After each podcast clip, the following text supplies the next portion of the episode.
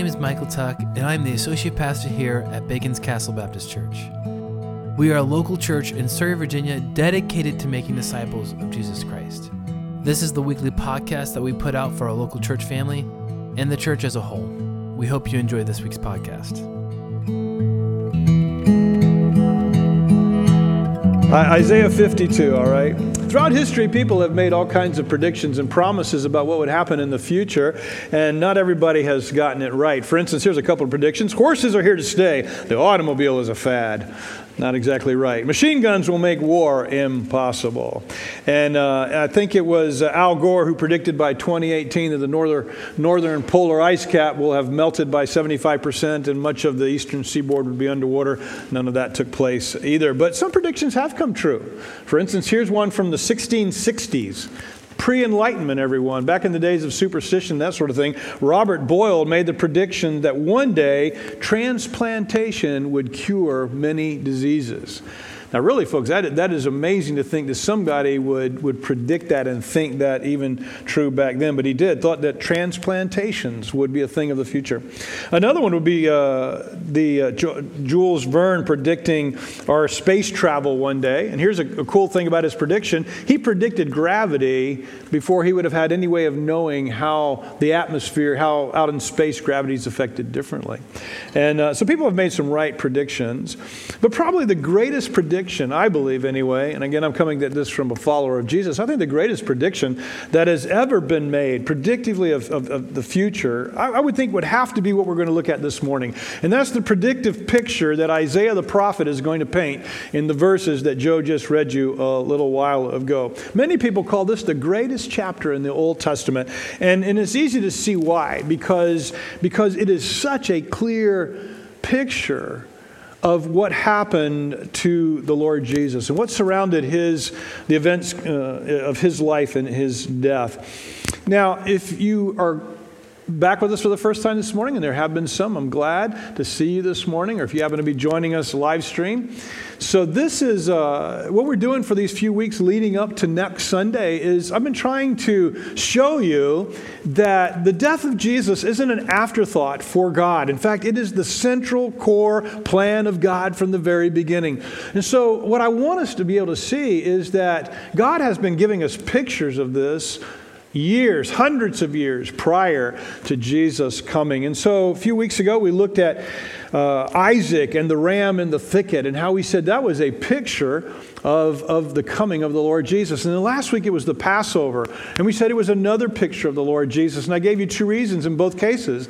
And the reason was that the, the pictures are so predictively true, but also that the New Testament turns and points us to those pictures and says, these are pictures of Christ. Well, the same thing is going to happen in, in this particular text of the scripture this morning. There's two reasons why we know this is a picture of Jesus. One is the detail is so undeniable. It was written 700 years before Jesus came on the scene, but the picture is so specific to what would happen to the Lord Jesus. And the other is that uh, this is a passage in the New Testament that is referred to no less than nine times and applied to Jesus. All right, so this is, a, this is a passage that the New Testament writers also recognized to be a picture of the Lord Jesus. So we're going to look at that predictive picture this morning. And I, and I, as I was practicing this morning or going over my notes this morning, I realized that I, here's what I want to do. I want to look at the things that Isaiah is going to say about this servant. He starts off in verse 13 of chapter 52. Remember, there's no chapter divisions, and this is a wrong chapter division. If you were to start, chapter 53 should have started started at chapter 52, verse 13, because it's the same, it's the same thought. But as it starts off in verse 13, it says, See my servant. And so people have, throughout the years, the Jews, of course, wondered who is the servant? Who's the servant of Isaiah 52, 13, and Isaiah 53? Well, they said it was Israel for a long time. It's talking about the nation of Israel. Others came along later on and said, no, it's talking about Isaiah the prophet. He was the servant in question in the text. But it became very, very obvious 700 years later when Jesus would fulfill this picture that the servant mentioned in chapter 52, verse 13, is none other than the one we worship, the Lord Jesus. So this is a picture of him. And so what I'm going to do is we're going to look at what Isaiah would say about this servant, and then I'm going to show you how Jesus fulfills this picture. Everybody get it? That's what we're going to do. And I've got a lot of points. In your notes on your, on your bulletin. And uh, so uh, I'm not going to number them. I'm going to lose my point if I, if I place, because if I try to. So I'm just going to say the next, the next, the next, all right, until we get through all the different pictures, all the different things that Isaiah says about this coming servant. Again, 700 years before Jesus uh, steps onto our planet and into our world uh, in a life like ours. So here we begin. Here's the first part of the picture. This servant would be an exalted success. Verse 13 See, my servant will be successful, he will be raised and lifted up and greatly exalted. Now, the Jews, the Jews, I said, thought that was talking about themselves but it wasn't. And again, I'm, I'm going to read back into the text here. I won't be doing that so much on the rest of them. But Jesus is this, is this servant, and he was successful. And you might ask, well, how was he successful? Because honestly, he only lived 33 years, he only ministered as an itinerant preacher for three years, and then they killed him and they killed him in a terrible way. So, how can he be viewed as successful? Well, I think Jesus was successful because of what the rest of this picture will paint. He was successful because he accomplished the mission for which he came, he was successful because he redeemed us from death, and He redeemed us from the curse of our own death and our own sinful nature. He cleansed us and He changed us. And in the text, as part of His success, the prophet Isaiah would say that He would be raised, He would be lifted, and he would be exalted. And when we get to the Lord Jesus, we find all three of those things to be true. He was raised on the third day after his death, on Sunday morning. He was lifted up. The Bible says that 40 days later, he was lifted, he ascended into heaven. And Philippians chapter 2 tells us clearly that God has exalted him with a name that is above every name. I can't help but think about this when I think about this passage. I can't help but think about uh, Daniel chapter 7. Daniel chapter 7 is one of my favorite chapters when it comes to uh, Daniel's book because in chapter 7 we see Jesus ascending to heaven. The Son of Man ascends to heaven. And as he ascends to the Ancient of Days, the Bible says that the Ancient of Days receives him and gives him a name that is above every name and makes him authority over all things, makes him the king who will rule forever forever. Jesus has been exalted above all others. Number two, uh, Isaiah said he would have an appalling disfigurement. And just as many of many were appalled at you, his appearance was so disfigured that he did not look like a man, and his form did not resemble a human being. In Isaiah's predictive prophecy about this servant, something would happen to him, and he would be so severely physically affected that he wouldn't even appear almost human. He would just he would be so disfigured. And we don't have any pictures of the day that Jesus was crucified. We don't know what he looked like. I appreciate Mel Gibson's attempt. If you watch The Passion of the Christ, you saw it. And, and Mel Gibson tried to present Jesus extremely disfigured. And of course, he probably was. Or Isaiah, if we're going to take this and read it forward, he truly was disfigured because Isaiah says that he was. You remember that he was flogged with a whip of nine tails with, with pottery in, in, embedded in it so that when he was whipped, it would rip his skin apart. Can you imagine the, the uh, swelling that would have taken place because of what happened to Jesus? He had a, a thorn of crowns put on his head, he was beaten in his face, his beard was pulled out. He would have looked tremendously deformed on the day of uh, his crucifixion. Number three, Isaiah said he would have, he would, this, this servant would have a universal impact. Verse 15, so he will sprinkle many nations. Kings will shut their mouths because of him, for they will see what had not been told them, and they will understand what they had not heard. Now, the word sprinkle there has to do with sacrificial purification. If you were here last week, you remember seeing the video of atonement by the Bible Project. Remember how it talked about the high priest would go and take a sacrificial animal, take the blood of that animal, and then he would sprinkle the blood, representing that animal dying for us and cleansing us of our sin. Well, here Isaiah picks up on that same terminology, and he says that he, this this suffering person, he would sprinkle many nations, and kings would shut their mouth uh, over him. In other words, the, the blood of this sacrifice would cleanse not just one nation, but would have no boundaries, no national boundaries whatsoever. Jesus was a Jew crucified on a Roman cross, but he was also the Son of God. And as the Son of God, Jesus' sacrifice was not just for the Jews and not just even for the Romans, but it was for all of us in every nation around the world.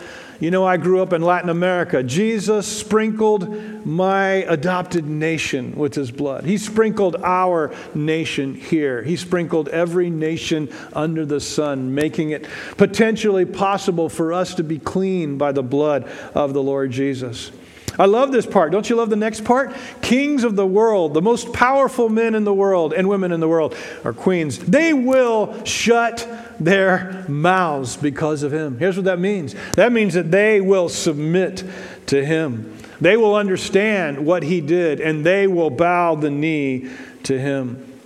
One of my favorite poems is one by James Allan Francis, and I mean it's not it's not I don't know maybe it's not all that great, but it just I just love it. Let me read it to you. I've read it to you before. He was born in an obscure village, the child of a peasant. He grew up in another village where he worked in a carpenter shop until he was 30, and then for three years he was an itinerant preacher. He never wrote a book. He never held an office. He never had a family or owned a home. He didn't go to college. He never lived in a big city. He never traveled more than 200 miles from the place he was born. He did none of the things that usually accompany greatness. He had no credentials but himself. He was only 33 years old when the tide of public opinion turned against him. His friends ran away. One denied him. He was turned over to his enemies and went through a mockery of a trial. He was nailed to a cross between two thieves. And while he was dying, his executioners gambled for his garments, the only property he had on earth. And when he was dead, he was laid in a borrowed grave through the pity of a friend. And then this conclusion 20 centuries have come and gone, and today he is the central figure of the human race. I am well within the mark when I say that all the armies that have ever marched, and all the navies that have ever sailed, and all the parliaments that have ever sat, and all the kings that have ever reigned put together have not affected life of man on this earth as much as that one solitary life. See, kings will shut their mouth over him, and they have shut their mouth over Jesus for centuries as they've bowed the knee to him. The Jewish leadership killed them and thought they were done with him, but they could not keep him dead. To their astonishment, he would not stay dead. They buried him in a grave. He rallied to life, or he came to life. He rallied his disciples and gave them marching orders. The marching orders, by the way, which Dick so wonderfully shared with that story. He gave us marching orders to go and take his name and make his fame known to the ends of the earth, right? Along with subdue of the earth, we take his name as we go. Meanwhile, his followers have done just that. They have taken his name to the ends of the earth, saying, He is alive. He conquered death. We don't have to be afraid of death. And not only that, but he can change our lives now and make life better now. I mean, he, he can, we, we can affect the world around us as we allow the Spirit of God just to make us like Jesus. We can change our world for the better all around us. And that's what Isaiah meant when he said, They will see what had not been told them, and they will understand what they had not heard. Why? Because the followers of this king would take his message to the ends of the earth. And that's us, everyone. That's us. Here's the next thing his message would be disregarded. Chapter 53 Who has believed what we have heard? And to whom has the arm of the Lord been revealed? That's a good question. Who's believed the message? And the answer is I'll tell you who believed the message. You know, the people who believed the message in Jesus' day? They were the people who were already loving God and already following after God. They were the people whose faith was already in the God of Israel. They, they knew Jesus, they recognized him because they knew the Father. But the leadership of Israel, they did not. Many who were not following God, they did not recognize Jesus. They, he was not the Messiah they wanted. He was not the king that they were expecting. And so they rejected him. They would eventually kill him. They were the ones who disregarded his message. His background, here's the next one, it was ordinary. Verse 2 He grew up before him like a young plant, like a root out of the dry ground. He didn't have an impressive form or majesty that we should look at him, no appearance that we should desire him. They judged him insignificant. They judged him as, as not anybody special. He wasn't Roman. He wasn't born in Jerusalem. Years later, his critics would dismiss him like this, and they would say, Man, isn't this just the carpenter's son? Isn't this just the blue collar worker from up in Nazareth? Who, who is he? The phrase tender shoot means that he was like a plant with no, pla- uh, no, uh, no power at all. Just, a, you know, my trees are budding now and they got little shoots on them. And you know, if you go over to them right now, you just take your thumb and just pluck them off because just, there's just, there's nothing to them, right? There's just a little shoot. That's what it means. He had no power. He was like a root out of the dry ground where it's arid, where there's no water. He wasn't going to become big or, or grow substantially. He was nothing. That's what they thought. He wasn't born to royalty. He wasn't blue blood. He wasn't, he wasn't anybody that we should consider him. Do you remember when Israel wanted a king when they weren't supposed to have a king? Remember that? You remember the first guy they chose? They chose Saul, right? Does anybody remember why they chose Saul? Because he was head and shoulders above everybody else. He was tall and he was handsome. Jesus wasn't any of that. I don't mean to be disrespectful. I mean, what is it being handsome anyway, right? Jesus wouldn't know anything about that. Uh, you know, Mike over here, he'd know all about that. But, uh, but so, uh, but Jesus, Jesus wasn't this awesome-looking, tall guy that everybody just rallied, rallied to him because of his physique. I mean, he was just ordinary, average, probably darker skinned than mine, but probably maybe looked probably brown eyes, not blue eyes like mine. But he just looked like all of us. Just an average guy. But there was nothing average about him at all. Next, it says, Isaiah said he'd be personally rejected. Remember, this is written 700 years before Jesus comes on the scene. He was personally rejected, verse 3. He was despised and rejected by men, a man of suffering who knew what sickness was. He was like someone people turned away from. He was despised, and we didn't value him. It's not just that they rejected Jesus' message, they rejected Jesus himself as a person. They won't have anything to do with him. And I've thought about that a lot this week. Why would they reject this man who was known for his countless kindnesses to people? Why, why would they reject this guy who just, I mean, he healed people? I mean, he, he loved the poor and those who were down and out, and that was all that was undeniable. Why would they not value and treasure him? Well, I've come up with two reasons. One is I think maybe a lot of it was conviction.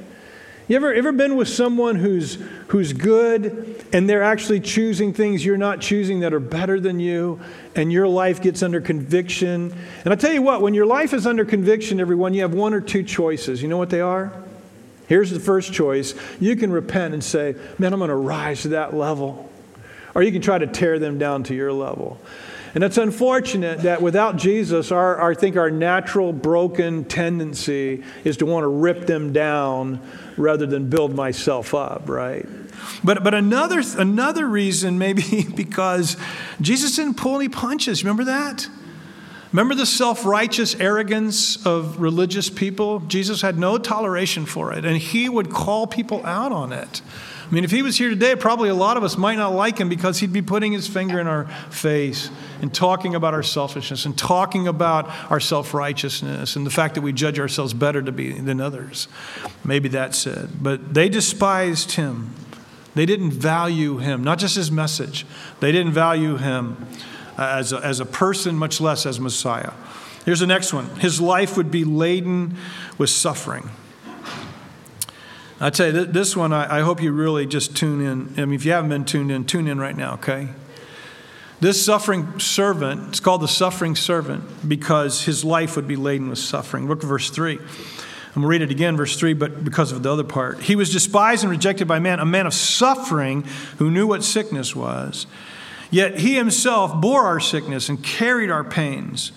But we, in turn, regarded him as stricken, struck down by God, and afflicted. The Bible tells us that the Bible does not tell us, excuse me, the Bible does not tell us that Jesus was ever sick or that he suffered from any kind of ailment. And honestly, I don't think he did. I imagine he was healthy the whole time he was here. So, if he wasn't sick, what, what does this mean? If he didn't suffer from ailments or some kind of debilitation of some sort, what, how did he suffer? Well, this is what I think it means. I think it means that Jesus experienced our suffering. He felt our suffering with us, if you would, and, uh, and for us. Isaiah said that he would carry our sufferings. Now, listen carefully. People ask me this question a lot. They've probably asked you this question. Maybe it's because I'm a pastor, they ask it to me. But I get this question a lot. If God is all powerful and God is all good, why is there suffering in this world? Why am I suffering? Why has it not gone the way I wanted? Why hasn't God answered my prayer? Why does this bad thing happen to me? And, and, if I don't get asked it, I, I think most of us at some point in our life we think about it. And here's my answer. All right, listen. Here's my answer. I don't have a clue. I don't know why God has allowed suffering in our world, why He created a world with the potential for suffering. I mean, I, I have some thoughts on that, but even as I practiced them this morning, the Lord said, Don't say that because you don't know if that's true or not. That's just my conjecture. But this I do know I do not know why God has allowed suffering in this world, but this I do know. God chose to become one of us creatures, just like us. And then he entered in our suffering. In Isaiah, God tells us through Isaiah, 700 years before it would be true of Jesus, Jesus would, Jesus would suffer like us. He would hurt like us. Why? I don't know.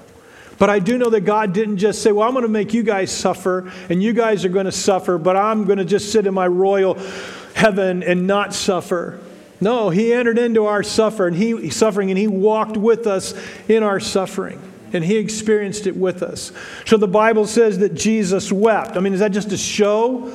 Is Jesus just really crying because he just wants us to, oh, look, I'm really commiserating with you guys? Or is Jesus weeping because there is sorrow in his heart over the sorrow that he feels in the life of the people that he loves? And I suggest it's the second one. That he's weeping because he's feeling our sorrow. He's walking with us in it. And so when he sees people hungry and the disciples say, send them away, he says, I can't. I'm concerned with them. You feed them. Or when he sees people that are just out there and they, they um, he says they're like a shepherd, they're like sheep without a shepherd, nobody to care for them, nobody to help them. It says he felt, he was moved in his inwards. He felt compassion in his heart for them. Why? Because he suffered alongside of us. He felt that. On, on the way to death, Jesus suffered too didn't suffer from sickness or ailment, ailments, but he experienced the suffering of rejection. He experienced the suffering of abandonment from his friends. He experienced physical torture. The Jews thought that, and here, go back to the verse, look at the last line of the verse. Isaiah said, We truly regarded him as stricken, struck down by God, and afflicted. We thought this was because God disapproved of him. But we know better. This is the Son of God. This is my Son in whom I am well pleased. This is my Son whom I have loved. He wasn't stricken or struck down or suffered for his sake or because God was against him. He was suffering for our sake, which brings us to the next thing that Isaiah said. He would take our punishment. Verse 5. But he was pierced because of our rebellion. He was crushed because of our iniquities. Punishment for our peace was on him, and we are healed by his wounds. Isaiah said of the, of the servant, he would be pierced and crushed. Jesus was pierced, literally, with a spear. He was crushed, literally, his lungs were crushed on the cross, which took his life. We all know that. I tell you that all the time. Jesus didn't die of blood loss, he died of asphyxiation, which I think is a terribly cruel way to die, to not be able to breathe. Upon him was the punishment, our punishment. He was beaten with a whip. By his wounds, his body was broken to the point that his body died. He died. He was broken for us. You know, we often think of the punishment of Jesus, that torture that he bore on the cross, as the uh, punishment Jesus bore for us. But really, it wasn't the torture on the cross, it was the death on the cross that Jesus bore for us. The wages of sin is death, And Jesus bore our death. He suffered unto death. But his death was not in vain. His death was not in vain. The opening line is See, my servant will be successful.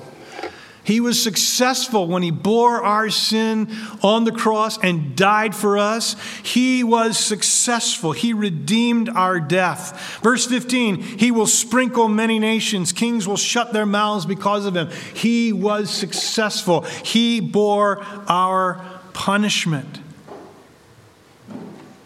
Look at what we have because of Jesus. We have life, we have eternal redemption, bought back from our sin. And herein lies the success. Look at the verse. We have peace with God. You see that? He said, punishment for our peace was on him. And the word peace there, it, it simply means things like wholeness and health and, and fullness, the absence of war and safety. In a messed up world, Jesus is our peace. He's our peace. Listen, He's our peace because of what I read to us at the very beginning of what's coming. On the mountain of God, when Jesus comes again, there will be a world unlike the one we live in now, okay? But I tell you what, in this broken world, Jesus is my peace. I mean, He gives me peace when everything around me is falling apart and hurting and broken. If I look to Him, I don't always do a good job of this, and neither do you, but if we look to Him, He's our peace. And He gives us peace that surpasses anything that makes any sense to anybody else. How can you have peace in the middle of that? Because He's our peace. And He purchased it for us. We are healed. You see that? We are healed, it says in the text. It says, the punishment of our peace is on Him. We are healed by His wounds. I mean, there's an ultimate healing coming through the Lord Jesus, right?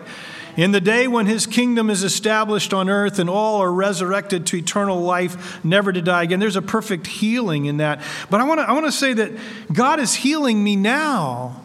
He's healing me of my guilt and my shame and my hatred and, and my doubt. He's healing me of all of that if I'll let him. Again, I mean, it's not automatic, everyone. I mean, this is, this is the neat thing. This is the, what's the word I'm looking for? This is the, I don't know what you call it, the, the double edged sword part of the gospel, right? God is doing this, but, but I also must, I have a responsibility to enter in that. You know, it's, it's, it's work out your salvation with fear and trembling. So it's because God's at work at you in you. So God is doing this, but also, I'm involved in the process of, of letting Him heal me and change me.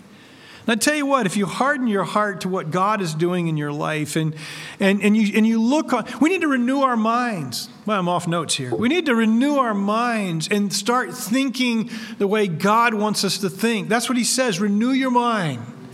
And as we renew our mind, as we start to think the way God wants us to think, and even in these hurtful, suffering situations, as I think that way, He changes my life. He heals me. Here's the next one He would take, take our punishment, and then this is the next one He would take my punishment. You say, well, what's the difference? Well, I'm just I'm just getting, he, Isaiah is just getting specific. Verse 6 We all went astray like sheep. We all went astray. We all have turned to our own way. The Lord has punished him for the iniquity of us all. And I want to suggest to you, if you don't see it, it just jumped out of the text at me this week. Isaiah 53 6 is Romans 3.23 in the New Testament. What is Romans 3.23? Most of us know it, right? We learned it as a young Christian. What is it? For all have sinned, fall short of the glory of God. I mean, that's Isaiah 53, verse 6. All of us have sinned. We've all gone astray. We've all missed the mark. We've all turned to our own way. The verse begins with we all and ends in all. It's all about it's about me. Jesus bore Jimmy's death and Jimmy's sin and Jimmy's rebellion and Jimmy's failures. I, I'm, I'm Jesus died for me. It's about me and it's about you. Listen, as long as you see Jesus as just dying for the group, you've missed something. As long as you kind of just make it a group thing, Jesus died for, for those of us that would trust him, and that is very true. He died for the people who would put their faith. He died for all mankind, but his death is effective for all those who put their faith in him. As long as you're just looking at this in a group sort of way, you're, you're, you've just you've lost what you need to see, or you've never found it. Jesus died for you, Earl, with your name on it, right? Jesus died for everyone. You need to put you need to personalize it now. If you've never personalized it, personalize it. Young people, listen, Jesus died for you by name. Every one of you. He died for us personally. Here's the next one. He would do all this silently, verse 7. He was oppressed and afflicted, yet he did not open his mouth. Like a lamb led to the slaughter, like a sheep silent before his shears, he did not open his mouth. You know, when people accuse us, you know what we want to do in our human nature? I won't even say it's necessarily a sinful nature, but just in our humanity. You know what we want to do when people accuse us and they accuse us wrongly? What do we want to do? Got to defend myself, right? I got to show you why you're wrong in, in what you're saying about me. And we do so vigorously, and maybe we even do so at the level that they're doing it. So when they're stooping to this level to accuse us of false things, we turn around and do the same thing. Jesus did not do that. Hundreds of years, 700 years before Jesus walked onto our planet and into our history physically like one of us, Hundreds of years before then, it said that he would not open his mouth but would remain silent. In his trials, Matthew 26, 30, 63, Jesus kept silent. Matthew 27, 12, he did not answer. Mark 14, but he kept silent, did not answer. Mark 15, but Jesus made no further answer. Luke 23, but he answered him nothing. John 19, but Jesus gave him no answer. And I realize that I'm dipping into the same story a couple of times there, but Jesus had three trials before Caiaphas, Herod, and Pilate. Four, if you count two before Pilate. In every one of the trials, it says the same thing. He, he did not defend himself. He spoke to Caiaphas, he spoke to Pilate. I don't even think there's any, any recording speaking to Herod whatsoever. He, I don't think he opened his mouth to Herod. But he did not defend himself. He did not try to argue that they were wrong in what they were saying about him. And um, Peter says of Jesus, he did not retaliate. He didn't return insult for insult. So when they scourged him, he, he didn't, didn't do anything in return. When the soldiers put the crown of thorns on his head, I'd be cursing them and spitting them and cussing at them. In my, in my old nature, that's what I'd want to do, but he did none of that. When they drove the nails, he didn't threaten them, oh man, I'm going to get you. I'm the Lord of glory. You're going to have to stand before me one day. He didn't say any of that. When the bystanders and bypassers, when he was taking the cross, they spat on him, it said, but he didn't spit back. When they swore at him, there's no record that he swore back. Peter says he did not retaliate. Listen, this is, if Jesus is the one I follow, then I need to learn to be like that, don't I?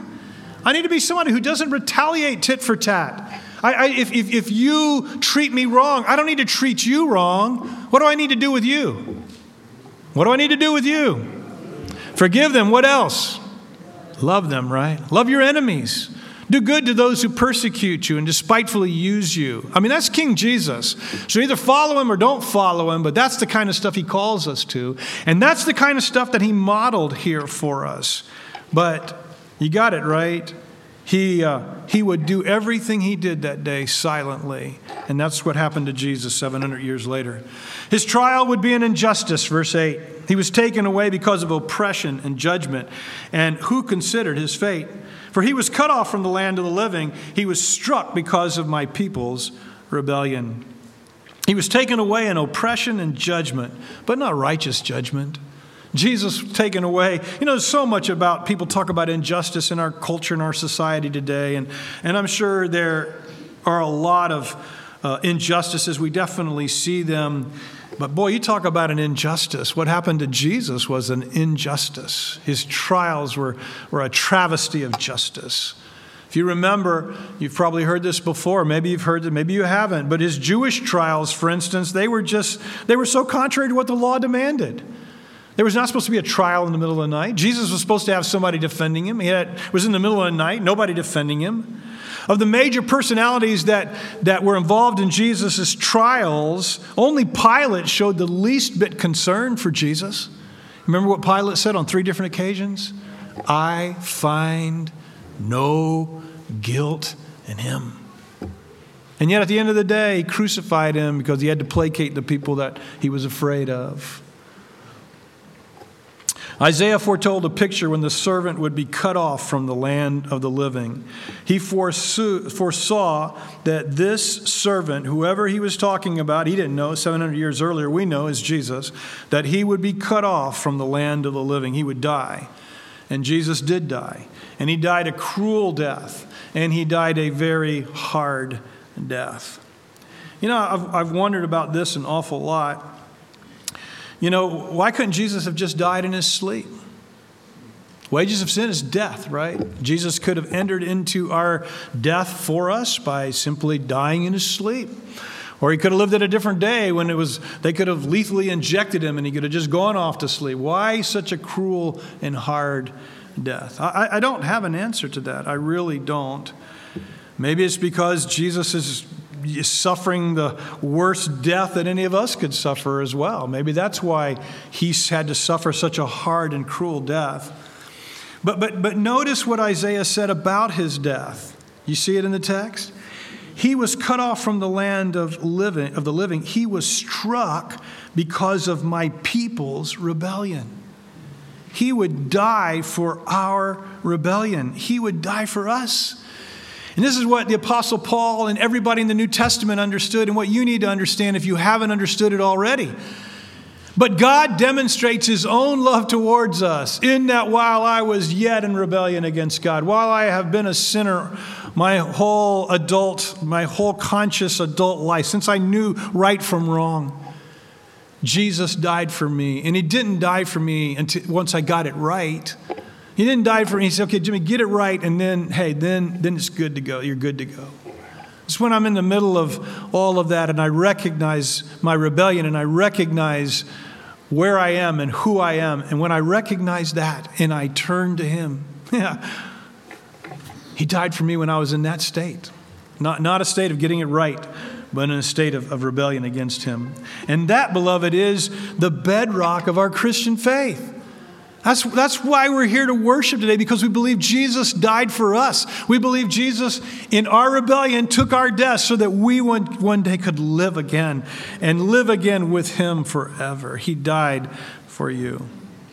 And then the last thing this morning, and we're going we're gonna stop in the, in the progression, uh, but there's more to it. If you come back Friday night, we'll finish this. But his grave was an incongruity, verse 9. He was assigned a grave with the wicked, but he was with the rich man at his death because he had done no violence and had not spoken deceitfully.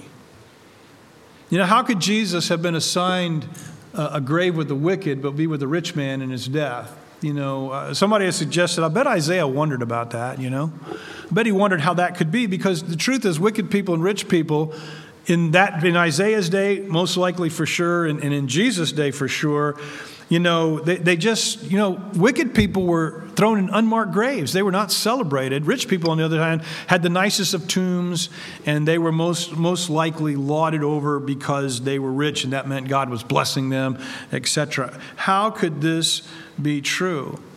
Well, it was like this Jesus was killed, murdered for us, died for us um, as a common criminal. And he was crucified. And you know what they did with crucified people? They didn't give him a burial according to history, they didn't give him a burial. They took him off the cross and they took him down to the valley of Hinnom in Gehenna and they threw their bodies in there to be eaten by the maggots and to be eaten by the birds and other animals. And they were not given a burial, and what would be left would be burned in the fires of Gehenna. That was what was Jesus was I'm assuming that's what happened to the other two men beside Jesus. And that was Jesus' lot. Right? He was assigned the grave of the wicked, but he was with the rich man in, uh, in, in the end. And of course, we know the story. Jesus was taken down from the cross, and a rich man by the name of Joseph of Arimathea, who by faith believed in Jesus, took his body and gave him his tomb, a tomb that he'd bought for himself that had never been used, hewn out of rock. And Jesus was buried by a rich man, you know, after his, after his death. 700 years in a thing that didn't make sense we find to be true 700 years later. Jesus was assigned the grave of a wicked man, but he was with a rich man in his death, and he was given a rich man's tomb. And all this happened though Jesus was innocent. Look back at the verse one more time. Because he had done no violence and had not spoken deceitfully. Jesus never done any violence, committed no sins, and he had never lied. No deceit was found in his mouth. In 1875, Philip Bliss wrote a hymn based on Isaiah 53. It was called Hallelujah, What a Savior. I knew it so well. Couldn't find it in the Baptist hymnal. Couldn't figure that out. How can I know a hymn so well and it not be in the Baptist hymnal? Well, it is in the Baptist hymnal under another name, Man of Sorrows. so it took a while to figure that out. But uh, Bliss, Philip Bliss, wrote that song. And according to Ira Sankey, who was the musician for D.L. Moody, Bliss went to a, um, a jail and he preached on Isaiah 53, the man of sorrows. And, and then after he had finished preaching, he sang this song to them. And Ira Sankey said that what happened was the Spirit of God fell on that prison, and many, many people, many, many uh, convicts would later say they came to Christ that day when, uh, when Bliss was teaching on this passage and then sang this hymn. I want to read the words to you. It's based on Isaiah 53. Man of sorrows, what a name for the Son of God who came. Ruined sinners to reclaim. Hallelujah, what a Savior. Bearing shame and scoffing rude, in my place condemned he stood. Sealed my pardon with his blood. Hallelujah, what a Savior. Guilty, vile, and helpless we, spotless Lamb of God was he. Full atonement, can it be? Hallelujah, what a Savior. Lifted up was he to die. It is finished was his cry. Now in heaven, exalted high. Hallelujah, what a Savior. When he comes, our glorious King, all his ransomed home to bring, then anew his song we'll sing. Hallelujah. what a Savior. When he comes and we wait for him, our glorious King, all his ransomed home to bring, then anew his song we'll sing. And forever and ever we'll sing it. Hallelujah. What a Savior. How do you receive how do you receive this morning this gift of Jesus? How do you receive Him? It's not hard. It's not by your efforts. It's not by your managing to bring your life in line with God's moral desires. It's that when by faith you recognize, boy, I'm a rebellious sinner who deserves to die, and yet Jesus bore my death for me. God Himself entered into our life to to bear your death. And if you can believe, then right now you can receive him. You can open your heart and you can say, Lord Jesus, I'm coming to you now. I'm running to you now. Don't, don't say, I'm going to come to you later. Listen, if God is stirring in your heart this morning, this is the morning to run to Jesus. This is the time to come to Jesus and to receive Him as this incredible suffering servant who served his creatures, who served us. Remember, the Lord has laid the iniquity of us all on him. The iniquity of Jimmy on him. Your iniquity, your sin, your failures, your, your selfishness, he's, he's laid it all on him, and Jesus bore it for you. And if you are willing this morning, right now, in this room or out in live stream world, you can receive the Lord Jesus. Just open your heart. That's all you got to do. You say, I don't get it. Oh, it's not hard. Just open your heart. Just believe. Hey, Lord Jesus, come in and be my Savior. Run to the Lord Jesus. Thank you so much for listening this week. If you have any questions, you can email them to Pastor Jimmy at baconscastle.com. Also, check out our website at baconscastle.com to get to know us and see what God is doing locally here in Surry. Be blessed.